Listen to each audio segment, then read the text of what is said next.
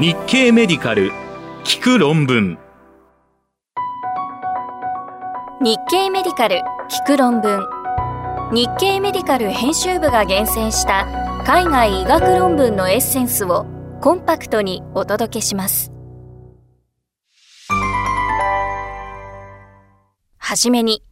2022年9月13日に日経メディカルで紹介した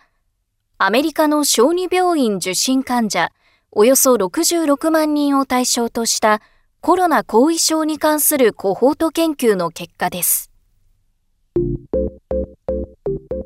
ジャマペディアトリックス誌から小児の COVID-19 後遺症発症率は3.7%アメリカコロラド大学の研究グループは2020年3月1日から2021年10月31日にアメリカの小児病院9施設を受診した21歳未満の患者を新型コロナウイルス検査結果に基づいて陽性者と陰性者に分類して小児や青少年の後遺症を調べる研究を行い陽性者と陰性者で検査から28日から179日後までに何らかの症状を経験した人の割合の差は3.7%であり、小児では成人に比べ COVID-19 による後遺症の負荷は小さいようだと報告しました。結果は2022年8月22日のジャマペディアトリックス誌電子版に掲載されました。小児の COVID-19 後遺症に関するこれまでの研究では、推定有病率は2%から66%と極めてばらつきが大きいです。これほど幅広くなる理由は後遺症の定義が統一されていないことや症例を確認する方法の違い適切な対象群を設定していないためなどが考えられますそこで著者らは検査を受けて陽性になった患者と検査結果が陰性だった患者を比較し医療機関、年齢、性別、検査を受けた場所、人種と民族、コホート組み入れの時期などで調整してハザード比を推定しました。その結果、陰性だった人に比べ陽性者に優位に多く見られた症状は味覚または嗅覚の変化、嗅覚消失、脱毛、共通、観光措置の異常、発疹、疲労感、発熱、悪寒、心肺の症状、下痢などでした。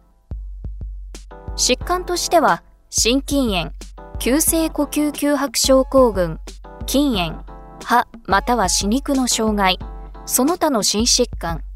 体液、電解質障害などが陽性者で優位に多く見られました。ミス C、小児多系統炎症性症候群関連ではない症状、疾患、薬物療法を1つ以上経験した患者の割合は、感染陽性者の41.9%と陰性者の38.2%で、両軍の差は3.7%。標準化罹患比は1.15でした。詳しい内容は日経メディカル聞く論文で検索してください。論文コラムへのリンク先を掲載しています。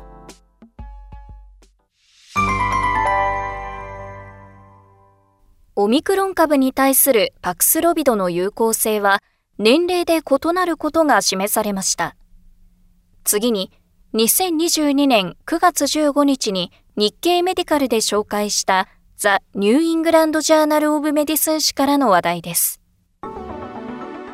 オミクロン株でパクスロビドが有効なのは高齢者。イスラエルプラリットヘルスサービスの研究グループは、オミクロン株が主流だった時期にワクチン接種率が高いイスラエルで COVID-19 治療薬、ニルマトレルビル・リトナビル、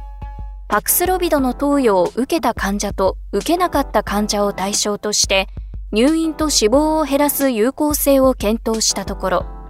65歳以上の患者では入院率も死亡率も明らかに減少していたものの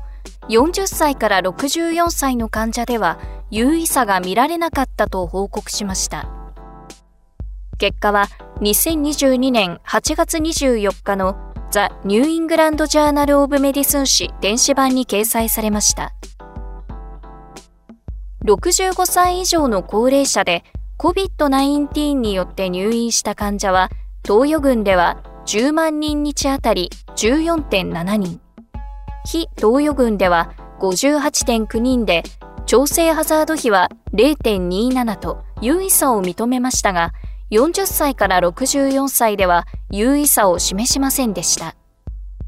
免疫の有無で見ると、65歳以上でワクチン接種完了または感染歴がある人の調整ハザード比は0.32。65歳以上で免疫がない人でも0.15と優位でしたが、40歳から64歳では免疫の有無で分けても優位差は認めませんでした。COVID-19 死亡についても、65歳以上の高齢者の調整ハザード比は0.21と優位でしたが、40歳から64歳の患者では優位差を認めませんでした。詳しい内容は日経メディカル聞く論文で検索してください。論文コラムへのリンク先を掲載しています。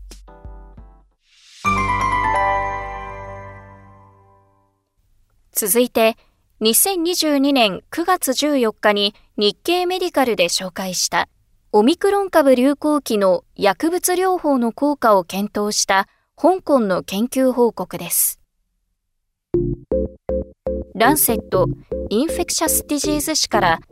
香港の COVID-19 入院患者でラゲブリオとパクスロビドの有効性を検証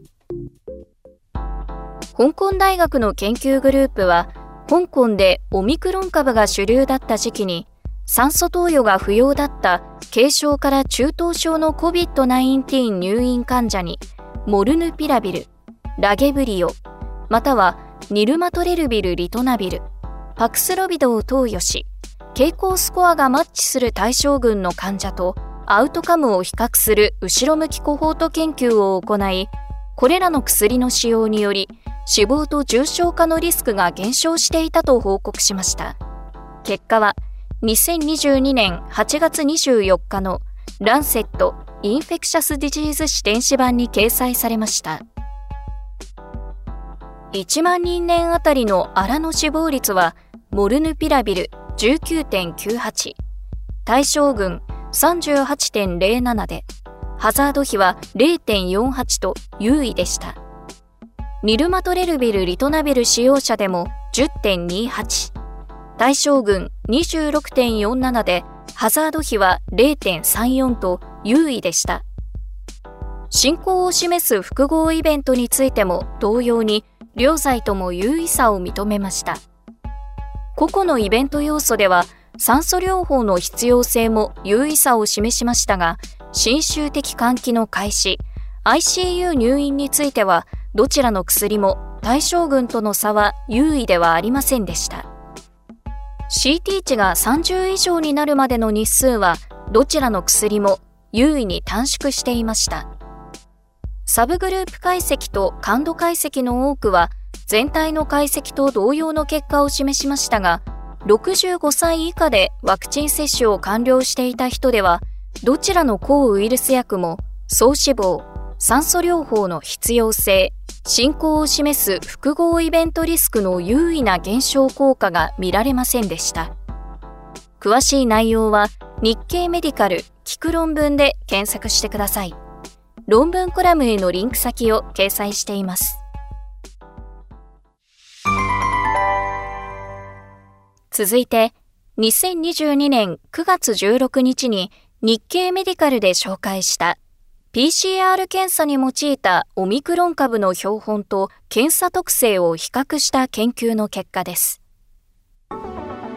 マイクロバイオロジースペクトル誌から迅速抗原検査はオミクロン株で感度低下の可能性スイスバーセル大学病院の研究グループは新型コロナウイルスの迅速抗原検査キットとして利用されているロッシ社とエイコンラボラトリーズ社の製品を使用してオミクロン株の検出感度について検討し、ロッシ社の製品はオミクロン株の BA.2 と BA.5 系統では以前の株よりも検出感度が低くなっていたと報告しました。結果は2022年8月9日のMicrobiology Spectrum 誌電子版に掲載されました。対象としたのは、ロシュ社の新型コロナウイルス抗原検査と、 ACON Laboratories 社のフローフレックス新型コロナウイルス抗原検査です。なお、この製品は日本国内でも研究用として販売されている ACON Biotech 社製 Flowflex 新型コロナウイルス迅速抗原検査とは異なるものです。RT-PCR 検査でオミクロン株 BA.1 系統陰性の50標本は抗原検査でも全て陰性で特異度100%でした。BA.1 陽性標本全体ではロシアの検査で陽性になったのは80%でした。CT 値が30以上だった8標本は陰性と判定され、CT 値が29未満だった標本での感度は87%、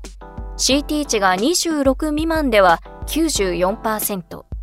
23未満で100%でした。オミクロン株 BA.1 系統とパンデミック初期に見つかった B1.160 系統と B1.177 系統の変異株を対象とした場合のロシア抗原検査の精度を CT 値がマッチする標本を用いて比較したところ、検出の感度が90%以上になるのは BA1 では CT 値が26未満の標本で B1.160 と B1.177 であれば CT 値が29未満までの標本でした。ロシ社の検査とエイコンラバラトリーズ社の検査の精度を比較したところ、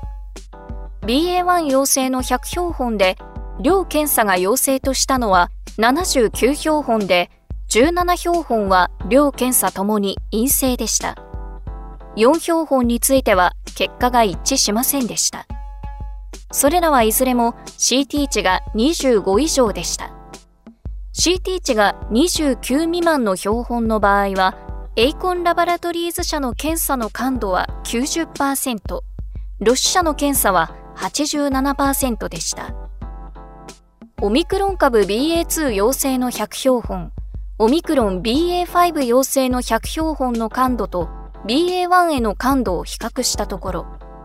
ロシ社の検査が CT 値29未満の標本から BA.2 と BA.5 を検出する感度はそれぞれ20%と10%で BA.1 を対象とした場合に比べて低くなっていました。一方で、エーコンラバラトリーズ社の検査では CT 値が29未満の標本を対象とした場合の感度に差は見られませんでした。詳しい内容は日経メディカル聞く論文で検索してください。論文コラムへのリンク先を掲載しています。最後に、2022年9月12日に日経メディカルで紹介した天然痘治療薬テコビリマットをサル痘に人道的使用した結果です。邪魔しからテコビリマットを投与されたアメリカのサル痘患者25人の症例報告。アメリカ、カリフォルニア大学デイビス校の研究グループは、2022年8月13日までにサル痘と診断された患者25人に対して天然痘治療薬として開発されたテコビリマットを人道的使用した経験をまとめ、全身症状及び病変の治癒状況、観察された有害事象などについて、2022年8月22日の邪魔市電子版に発表しました。テコビリマットはウイルス粒子の構築に必要で変異が少ないエンベロープ P37 タンパク質を阻害する薬剤です。インビトロでは天然痘とサル痘に対する活性が見られていて、健康なボランティアを対象とする試験では、安全性のプロファイルは好ましいことが示されていました。2022年8月13日までに25人の患者が治療を完了しました。自己申告した性別は全員が男性で、年齢の中央値は40.7歳でした。9人が HIV 感染者でした。1人は天然痘ワクチンの接種を25年以上前に受けたことを記憶していました。4人は発症後にアメリカ CTC がサル痘ワクチンとして推奨しているジネオスの単回接種を受けていました。7日時点で10人40%の患者の病変は完全に消失していました。21日時点では23人、92%において病変と疼痛は消失していました。例外となった2人のうち1人は7日目と同様に21日時点でもさらに新たな病変の出現を経験していてもう1人では改善はなかったものの新規病変も認められませんでしたテコビリマットは一般に妊用性が高く治療を中止した患者はいませんでした。7日時点で11人は有害事象なしと申告しました。それ以外の患者に多く報告された有害事象は疲労感頭痛悪心創用下痢などでした。今回は対象群を設けていなかったため症状の持続期間や重症度に対する治療効果について明瞭な結論を提示できませんでしたが今後はより大規模な研究でテコビリマットの抗ウイルス活性最適容量有害事象などに関する分析を行う必要があると著者らは述べています。詳しい内容は日経メディカル聞く論文で検索してください。論文コラムへのリンク先を掲載しています。